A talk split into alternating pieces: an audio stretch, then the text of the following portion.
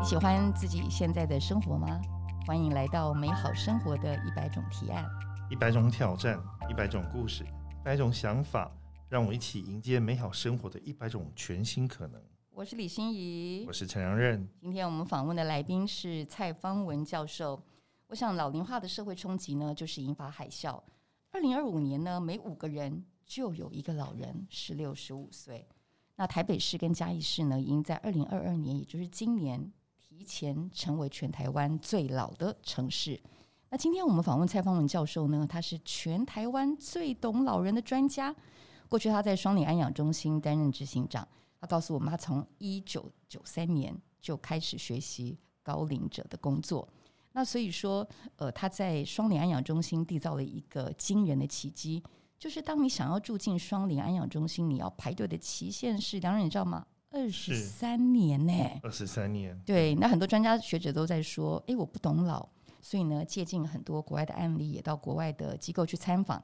但是呢，在长照领域超过三十年的蔡方文教授，他却是把台湾经验输出的第一人，而且是全台湾我刚刚提到的最懂老的专家。梁月，你要不要来介绍一下蔡方文教授的资历？是。其实心怡，你知道吗？说蔡方文教授是全台湾最懂老人专家之外，对，他其实是最懂老人要怎么活的专家。哦，对，这个更困难。对，这是非常困难的事情哦。安养中心在台湾的第一品牌是哪里？你知道吗？双联安养中心，是的，就在三次的双联安养中心。那蔡方文教授就是一手把双联安养中心给打造出来，而且打造出第一品牌口碑的背后的推手。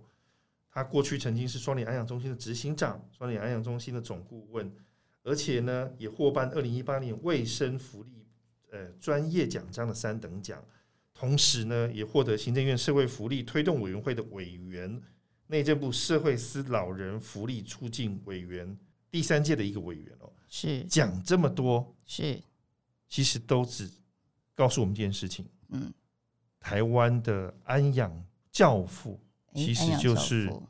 呃，坐在我们今天跟大家一起在空中见面的蔡方文教授。老师，我们刚刚讲了好多您工业标品跟您在长不敢当照的资历。老师可以跟我们听众打声招呼。好啊、心里还有梁振，还有我们在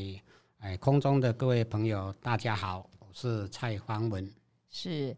老师，其实您跟我们说，你在二零一九年十月八号就从双联安养中心退休，但是您在那里工作超过三十年，最懂老的专家，当然我觉得养成就是在双联安养中心。可以从这个部分，您怎么先学习老这件事情开始吗？嗯，好的，我跟大家啊、分享一下，我从啊一九九三年是一九九三年啊，双联教会他看到我们台湾哎高龄化社会的来临，也就是联合国所谓的老人人口六十五岁以上占百分之七的时候，那双联教会也是看到这是一个社会问题啊，未来啊会到了高龄社会，甚至于超高龄社会，所以双联教会就毅然决然就投入了呃这样的一个老人工作、老人照顾的一个服务的一个规划。那我真的是蛮幸运的了哈，就在就在那个阶段里面哈，啊就被邀请列席参加整个从草创啊一直到啊购买土地啊，一直到设计规划、土地变更，以及到了实际的经营管理啊。那最重点的是在实际长辈开始住进来的一个啊人生的一个学习啊。讲是讲说工作啊，但是确实是一个啊人生的一个学习，因为可以看到双联安养中心四百三十二位的长辈在那个地方的生活啊啊，因为双联在规划的初期，我就想说，啊，应该不能按照只有法规上面的规划，应该是要按照人从人的生活照顾上来做规划。那所以呢，就会落成大家现在看到的，啊，双联的长辈会有七种阶段不同的失能情况，啊，七种阶段，也就是所谓的健康、亚健康、中度需要帮助的，或者是中度、重度，或者是到插管，一直到失智，也就是所谓的认知功能缺损。那失智又分成啊，分成两大部分，一个是呃 CDI 一二三，一个是四五六，最后到临终关怀啊，所以这个呃是让我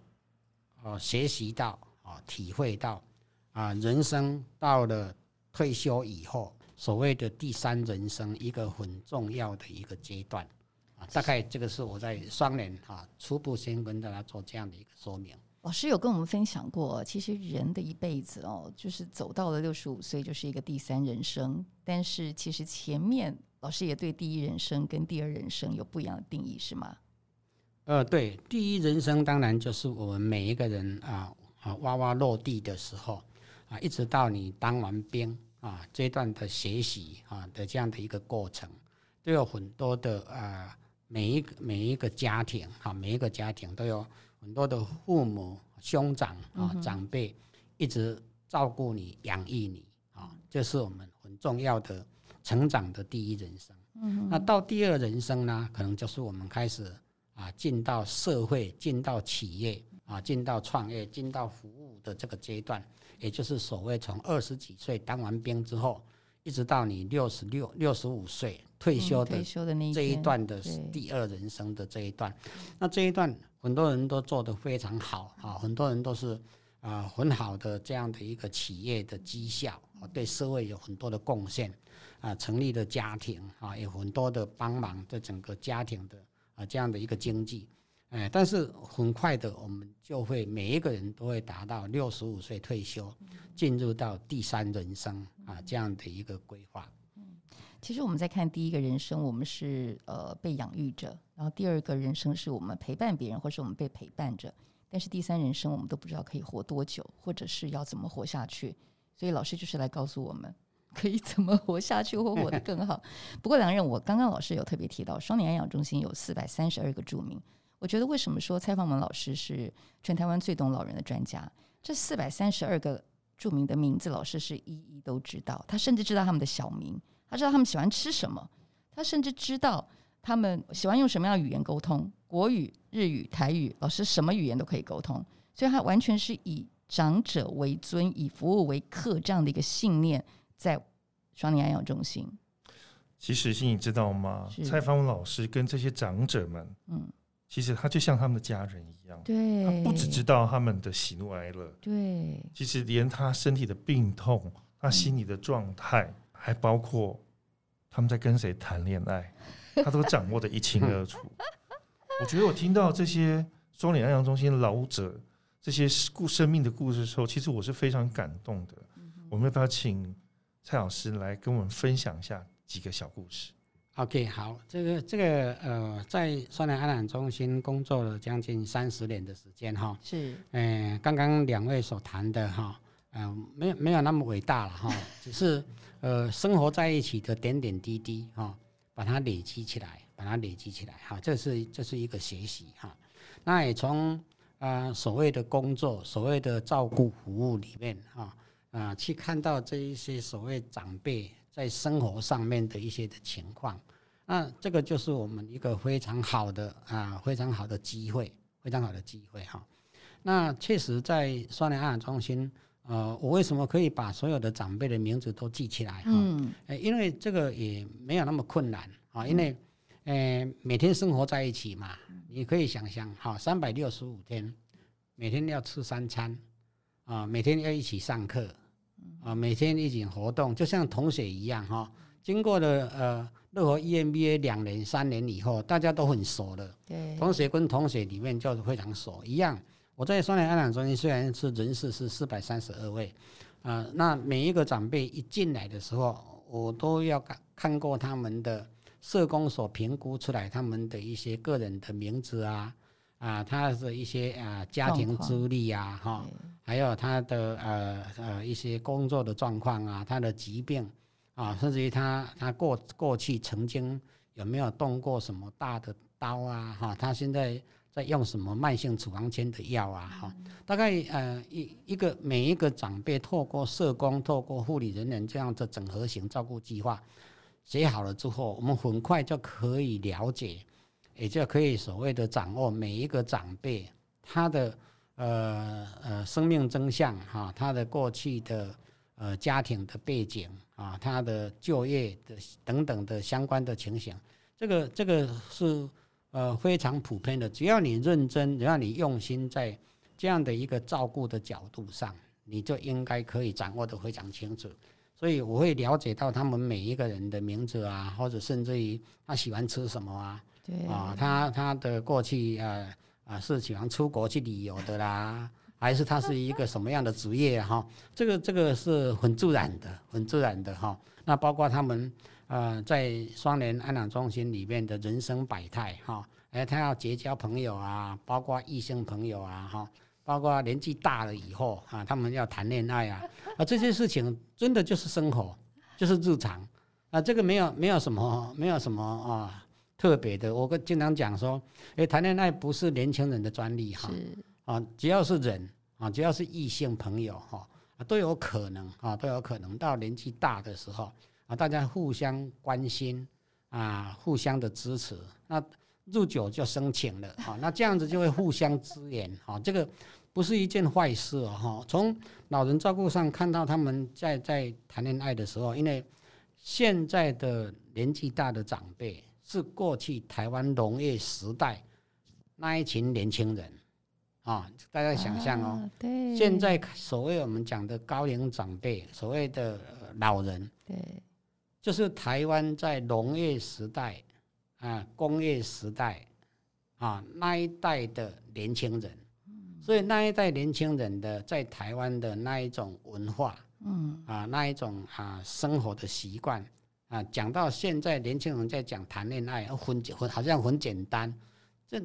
当时台湾六十年前、七十年前。那个时候要讲谈恋爱，都是做美的，都是媒人的，媒妁之言，媒妁之言，没有那个没有那个谈恋爱的这个这个这个名词啊哈。那他们到现在还活着，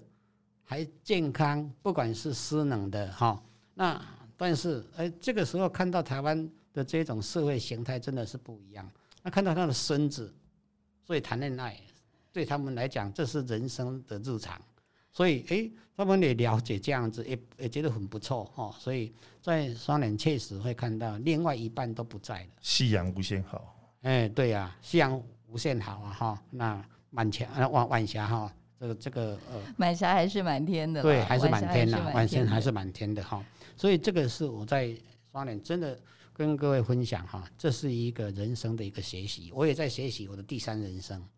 我开始进入到我的第三人生，那我的第三人生一定要把它活得很精彩，所以我们就要透过最懂得老人的专家来告诉我们怎么活。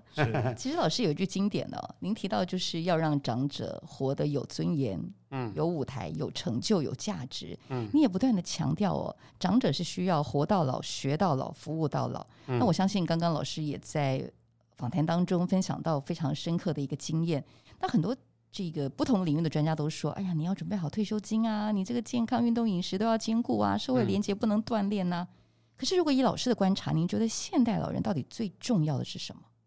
哦，我觉得，呃，心里讲到现代老人哈，最重要的是什么？应该要往前推去思考哈。当你到了所谓的第三人生，所谓的高龄者，所谓银发者，所谓老人。再来开始想要注意什么，已经太慢了。哦，对，啊，嗯，最好哈，我以我的经验哈，大概最慢最慢在四十岁以上，四十岁以后就要开始准备，就开始要准备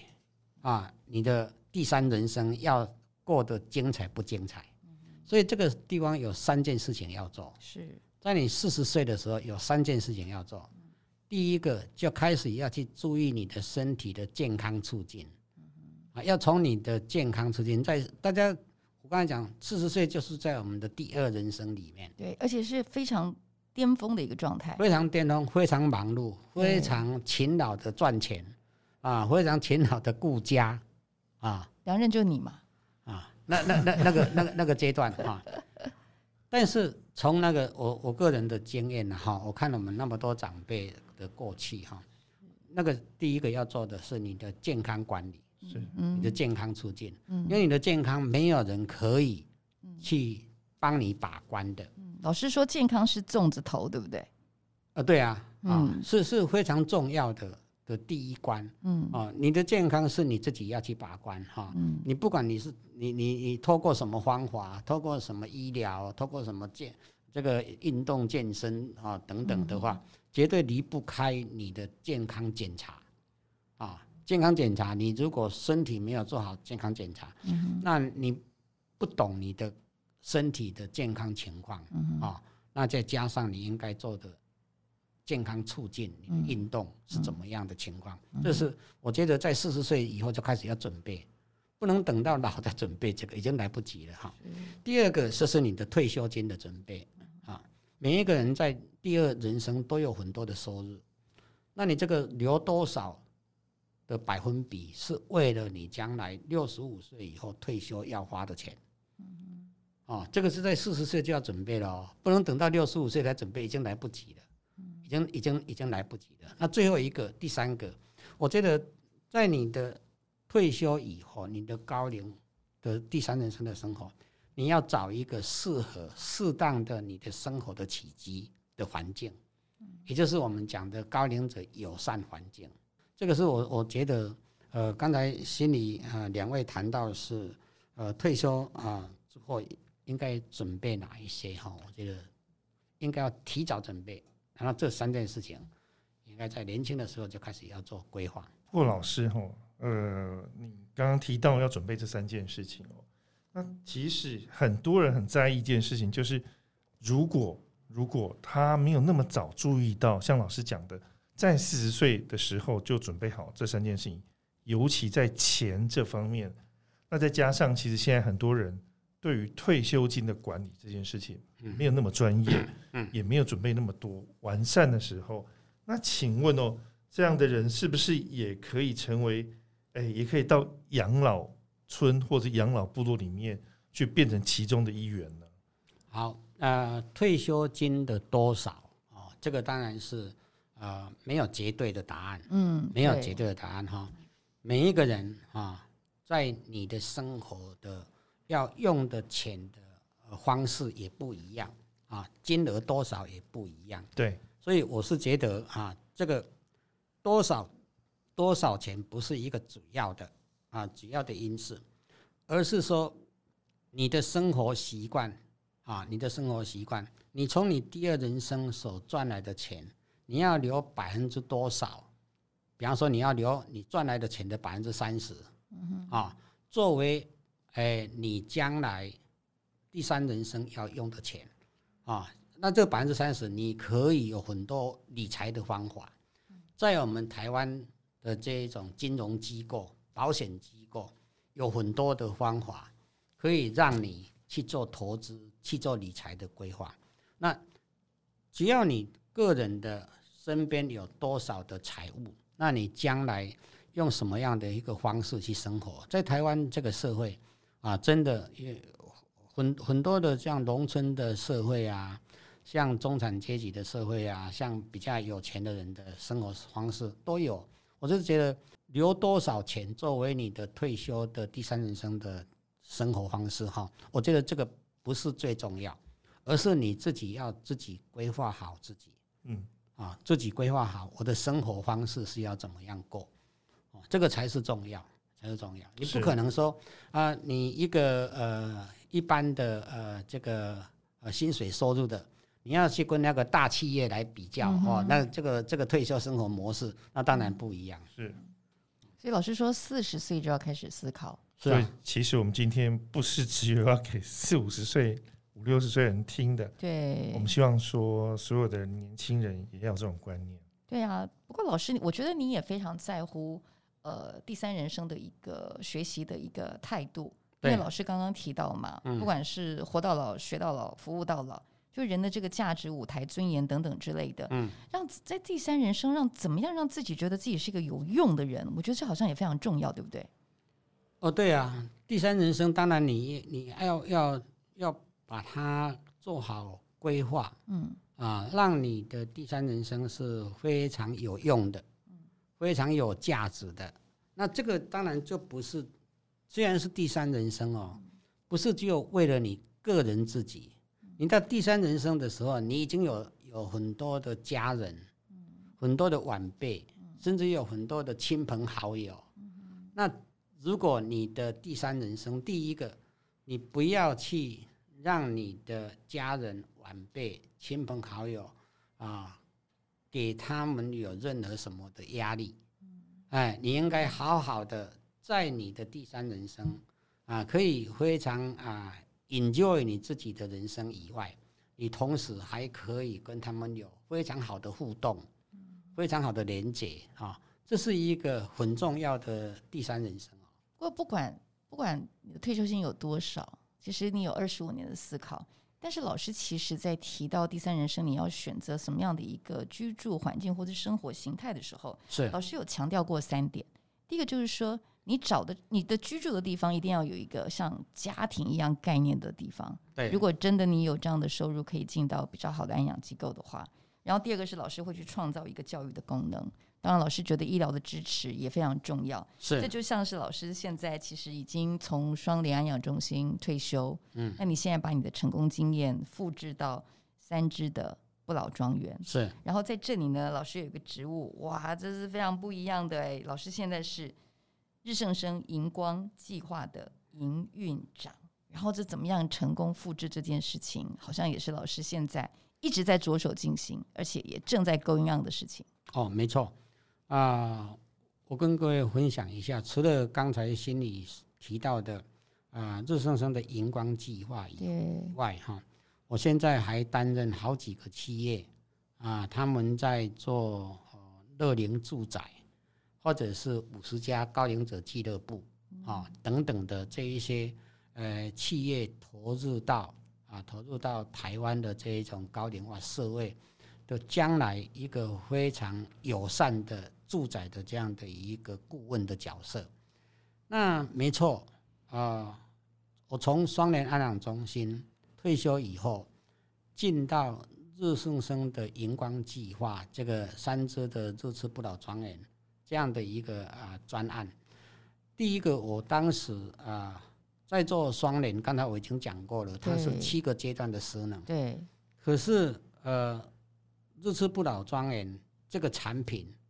就如我讲它是一个产品，嗯，哎，我就开始跟他们的企业总部开始去思考、去讨论，那个定位市场的定位在哪里？嗯哼，这个第一个要做的，嗯啊，我我对我来讲哈，这个要要先把这个市场的定位把它定位清楚，嗯，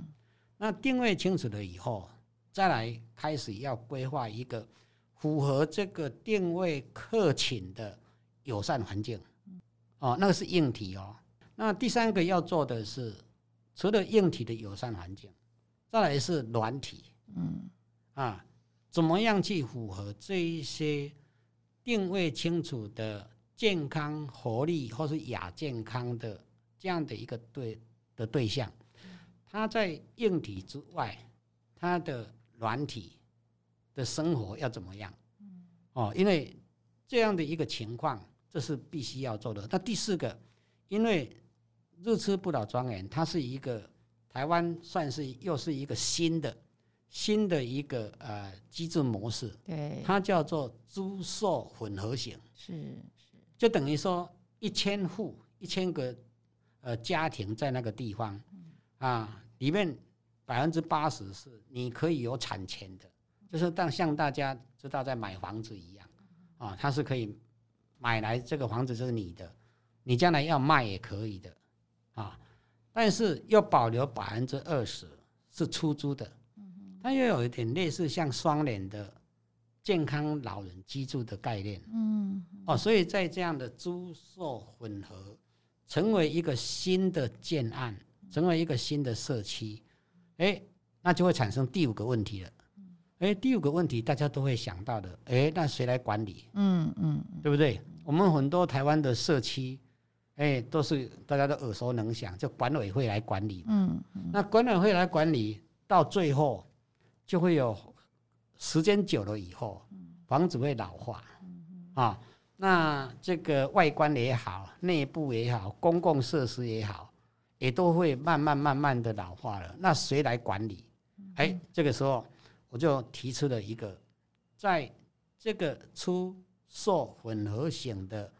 的一个服务团队，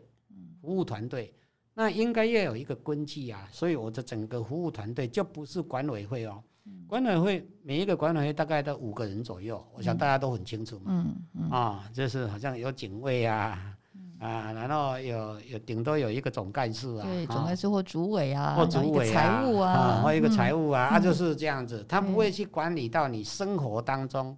你的软体，嗯哼，也不会去管理到说那房子是你们买的，我还去管理你的硬体说什么？嗯哎，只是我的想法是不一样，我说应该组一个将近有五十个工作人员，而不是五个。嗯哼，那这五十个工作人员是里面会有医疗人员、嗯哼，医事人员，嗯。会有社工人员、护理师人员、营养师，啊，照顾密师，还有当然一些的间接服务人力。啊，去把它这个社区把它当成是一个机构，把它当成是一个大型的机构，但是怎么去拿呢？啊，这个对对这个日车不老庄园来讲也是一个新的。那我们现在就一直呃，先从团队的组成，从书面资料的计计划开始去做。我是希望对我来讲也是一个挑战。那我是希望这又又能不能创造一个台湾新的一个租售混合型的商业模式？哦，对我来讲也是挑战的。哈、我不我不晓得十年以后会不会成功，啊，我不晓得十五年以后会不会成功哈、但是呃，总是啊，要试试看嘛。对。哦所以老师也在走上一个创新之路，是，不过欣你知道吗？是，蔡方文老师哦，从双联一直到不老庄园，其实他刚刚提到有五个层面，他是要做的哦。嗯那这里面其实有很多很细腻的地方哦，嗯。包括你要去怎么想说老人可能怎么样会受伤，嗯。要怎么样做让他不受伤，然后要怎么样让他舒服，嗯。要怎么样让他提升他精神的层次的问题，要友善他的每一个环节。我们可不可以请蔡芳老师来跟我们讲一下这个部分，要怎么这么体贴的做到这每一件事情嗯？OK，因为一个日吃不老庄园也好，或者是五十家高龄者俱乐部，或者所谓多元住会乐龄住宅，啊，第一个刚才啊梁任谈到了这个议题哈，首先还还是要再一次的提醒，我们要把我们要服务的定位把它讲清楚，好，第二个呃。要一个呃，让这一些呃所谓的退休以后的不管是第一阶段、第二阶段、第三阶段，一起在这边生活，一定在硬体的规划，一定要去做到所谓的百分之一百无障碍的友善环境。我我强调的是百分之一百，而不是通用设计的有效环境是啊，百分之一百的的这样的一个啊友善环境，也就是说，就是说。让每一个人从生理、心理都觉得是无障碍，而不是只有通用设计的无障碍啊。嗯就我经常在讲啊，像我我在上课也讲也谈到这样子。你看我们的公共建设，像我们所谓的呃这个呃捷运站，或是公共场所，很多的电梯，那个都是通用设计的无障碍。举例。你看电梯，我们的搭捷运的电梯六秒钟就会关门嗯嗯，哦。那六秒钟关门，对两位比较慢两位来讲，对年轻人来讲没有问题啊。可是对反应比较慢的，或者是他有乘坐轮椅的，嗯他有拿着拐杖的，他要进出的这一种电梯，对他来讲就是一种有障碍。就是一种有障碍，所以这个简单来讲，要一个非常好的环境，你必须要去考虑到，是不是做到百分之一百生理心理无障碍的环境。那这个真的是话题很多，嗯话题很多哦。我这个梁任问这个问题，绝对不是我们短暂就可以谈完的。那这里面有牵涉到一百五十几项，一百五十几项的这一些诶做法，你要每一项，像我现在在开会，我去开会就是啊、所有的设计准则嗯。我自己定，我我不参考课本，嗯。我自己定，嗯。因为我从过去双三十年在双联看到这些长辈，什么对他来讲才是无障碍。嗯嗯啊？从我们坐的椅子啊的这个高度，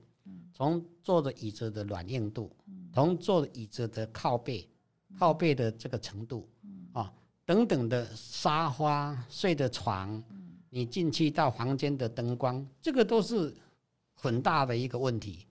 啊。老师讲的这些事情是，你看一百五十项是非常了不了不起的事而情，且是老师自己定的，对，而且这只是硬体而已哦。对你还想到很多软体。我随便举个例子好了，嗯，心你知道吗？我们常在讲坐电梯，坐电梯，对，你有听过电梯用坐的吗？没有啊，电梯不是 就是用站着吗，蔡凡文老师，你来分享一下吧。坐电梯用坐的电梯，是，嗯。坐电梯这件事情哈，事实上，啊、我我在学习的过程当中，是从国外看到，像日本啊、丹麦、瑞典、挪威了哈，诶，他们真的就是真的是呃，在这些诶公共场所，或特别是在高龄者的住宅，真的是坐电梯。嗯哼，那坐电梯最基本的第一个就是电梯的净深度一定要有两米二。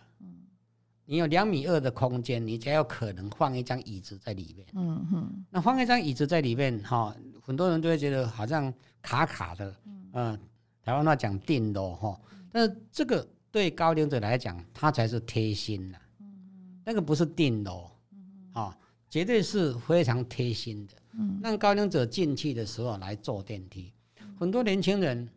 第二人生的时候，你不会觉得为什么要坐电梯？嗯站电梯就好了啊，为什么要坐电梯？那这个是因为你还没有老，你还没有老，你还没有达到开始你的肌肉肌肉症的这些相关的问题，所以你就不会觉得那个坐电梯的重要。那这个只是一个非常简单的，在设计硬体的时候，你的电梯一定要净深度最少要有两米二，你的净宽要进去最少要一米二。那这些设计，如果你设计好了以后，你将来的服务的态度，啊，就可以展现出来。你如果这些硬体没有做好，那你将那边讲说啊，我要好好的照顾高龄者，这个就有点点小小的遗憾。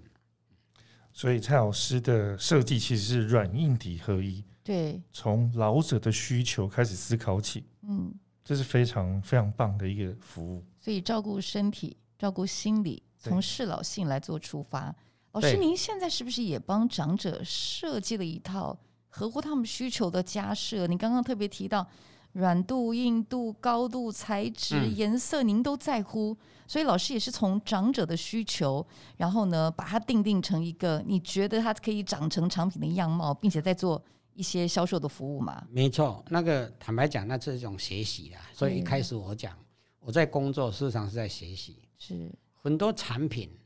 如果你没有一些高龄者告诉你，你用的那个产品是不对的，你用的那个产品对我来讲是呃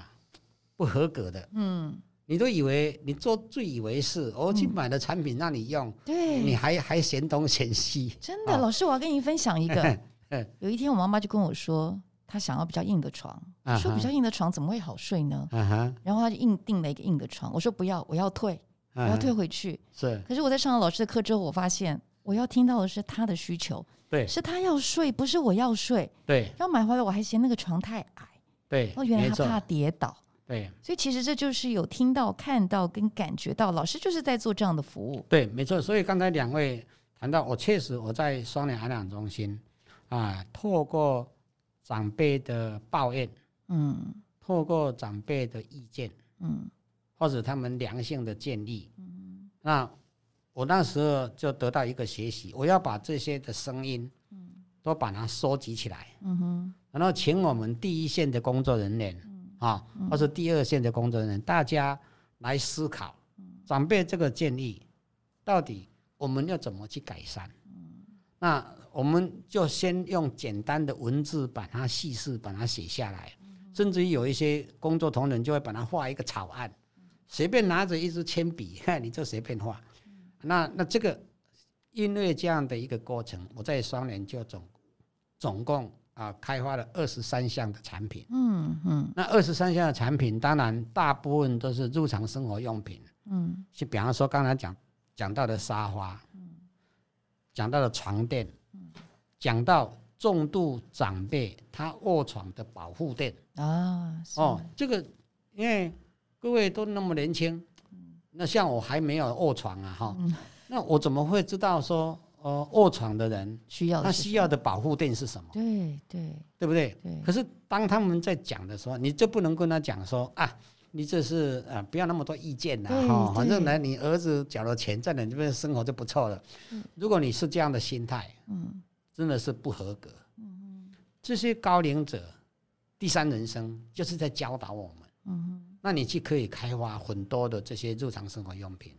从食衣住行、娱乐、医疗的这一些，到包括到第二个部分，我开发了很多的智慧科技的产品。所以这一次我们去呃公园院看到聚宝盆，很多那个公园院开发出来的这些的智慧科技，啊、那所以我们就会很了解到说，我在双联为什么还要开发智慧科技的产品，来让服务者、管理者，他可以，他可以在照顾、服务、经营管理的时候，他的保护、安全保护，它的效能、效能的应用，这个这个就是我在双联开发二十三样的这些的产品，一个很重要啊的一个起点。不过蔡凡文老师，你刚刚提到哦，除了这个开发这个产品因应老人的需求跟需要以外，其实对于安养或长照机构来讲，这其实也是个很好的商业模式，对不对？没错啊，没错啊。而且，因为我们想说，我们要如果呃长照机构其实要真的经营的走得长、走得久，其实它也要获利。对那你刚刚提到的这件事情，呃，为这样的长高机构可以带来另外一种商机。对，你可以谈一谈吗？没有错啊。哦，长远来看，这个这个事情一定要看长远，对一定要短中长期是啊。那像现在哈、双联哈，我我昨天还接到哈、还接到啊、现在台湾的一些制造中心、台湾的长造机构，哎，开始购买双联的产品，你会你会觉得很讶异啊！真的。一家安养中心怎么还会卖产品？是。家具啊，哎，对。当然，当然，这个是一一个一个一个过程然后我们从老人当中的建议，我们去研发产品，我们要找谁？找厂商啊，嗯哼。找学者专家的教授啊，啊，大家一起来啊，开发这个产品啊。那开发这个产品谁去生产？当然是工厂啊，对不是安养中心生产啊。安养中心没有工厂怎么生产？所以一定要透过我们的台湾的厂商。你知道吗？还有一次哦，他跟我们的外贸协会，哎，你是奇怪，安养中心怎么还会透过外贸协会？嗯哎，外贸协会他会邀请很多新创的产品嗯哼到世界各地，到德国，到哪一个城市展出去嗯去展车啊？嗯这个要扩展台湾的产品的外销啊。对对所以你真的没有办法想象。所以我们的三任的总统，我们几任的行政院长，我们几任的部长，去到双联安养中心，会觉得哎，安养中心也可以这样做啊，很不一样的。很不一样啊！真的啊、像杨正你所所谈到的这个安养中心去开发这个产品，哎，这个才是真的符合顾客需求。因为这个产品是这些第三人生的七个阶段的长辈建立出来他们的需求，然后你自己把它生产。很多工厂想要生产产品，它不晓得 know how 在哪里呀、对，这个这个这个是一个很好的商机耶，是很好的商机耶。哎，所以今天呢，我们在透过蔡访老师的分享，我发现老师其实是在创造人生的新舞台，然后老师活出快乐老。那当然当然了，然后更重要的 是，其实你提醒了我们，有的时候老这件事情，它或许是孤独的，嗯，但是呢，我们不要孤单的老去，我们嗯。要创造非常多新的同班同学，对，然后透过学习，让我们的第三人生过得更精彩，嗯。然后找到一个大家庭，然后嗯不管你的大家庭的范围或者是场域在哪里，是至少你身心灵都开心。对，不过老师，我们的节目名称叫《美好生活的一百种提案》嗯，在这里我就要请老师呢给大家，然后一个美好生活的建议方案。因为最懂老人的老人就是蔡老师了。好，真的，我们每一个人都要一个非常美好的一个人生的一个生活，是这是很重要的。所以我还是呃觉得了哈，我的学习还是有限，不过我感受到的，首先我们的人生一定要做好你的退休规划，一定要做好你的退休规划。每一个人都会退休，那你越早做，你的退休规划是越好的。第二件事情哈，一定要做好你的个人的健康管理。我们每一个人年纪大的时候、老的时候，你如果在生活上要过得非常好，你的身体还是要很健康，啊，很健康的老化，啊，这个是非常重要。你如果很多的病痛的老化，那这个这个是比较可惜哈。所以呢，第三个是每天要有好心情、好生活。哦，每一个人的每一天都要自我肯定。啊，自我肯定，那你的人生你就会过得非常的美好，那你的心情就会过得非常的好。那你心情好的话，你每天的生活啊就会非常好。嗯，所以呢，老后生活有几个非常重要的核心能力，透过老师的分享，就是财务、健康、活跃、好学，然后要自在，要独立。对，对，对，对。非常谢谢蔡芳文老师今天的分享，让我们开始学习着第三人生是要怎么样去做规划。我们希望有一天我们也可以活得跟蔡方文老师一样，是一个泰然自若、活要老化、一个有创新舞台的一个长者风貌。祝福每一个听众都跟着蔡老师讲的方法，我们一起优雅、慢慢的、快乐的老去。是快乐老去，谢谢蔡方文老师，非常感谢两位，哎，非常。啊，快乐的祝福我们空中朋友每一个人都健康快乐的生活。谢老师，谢谢，谢谢，谢谢。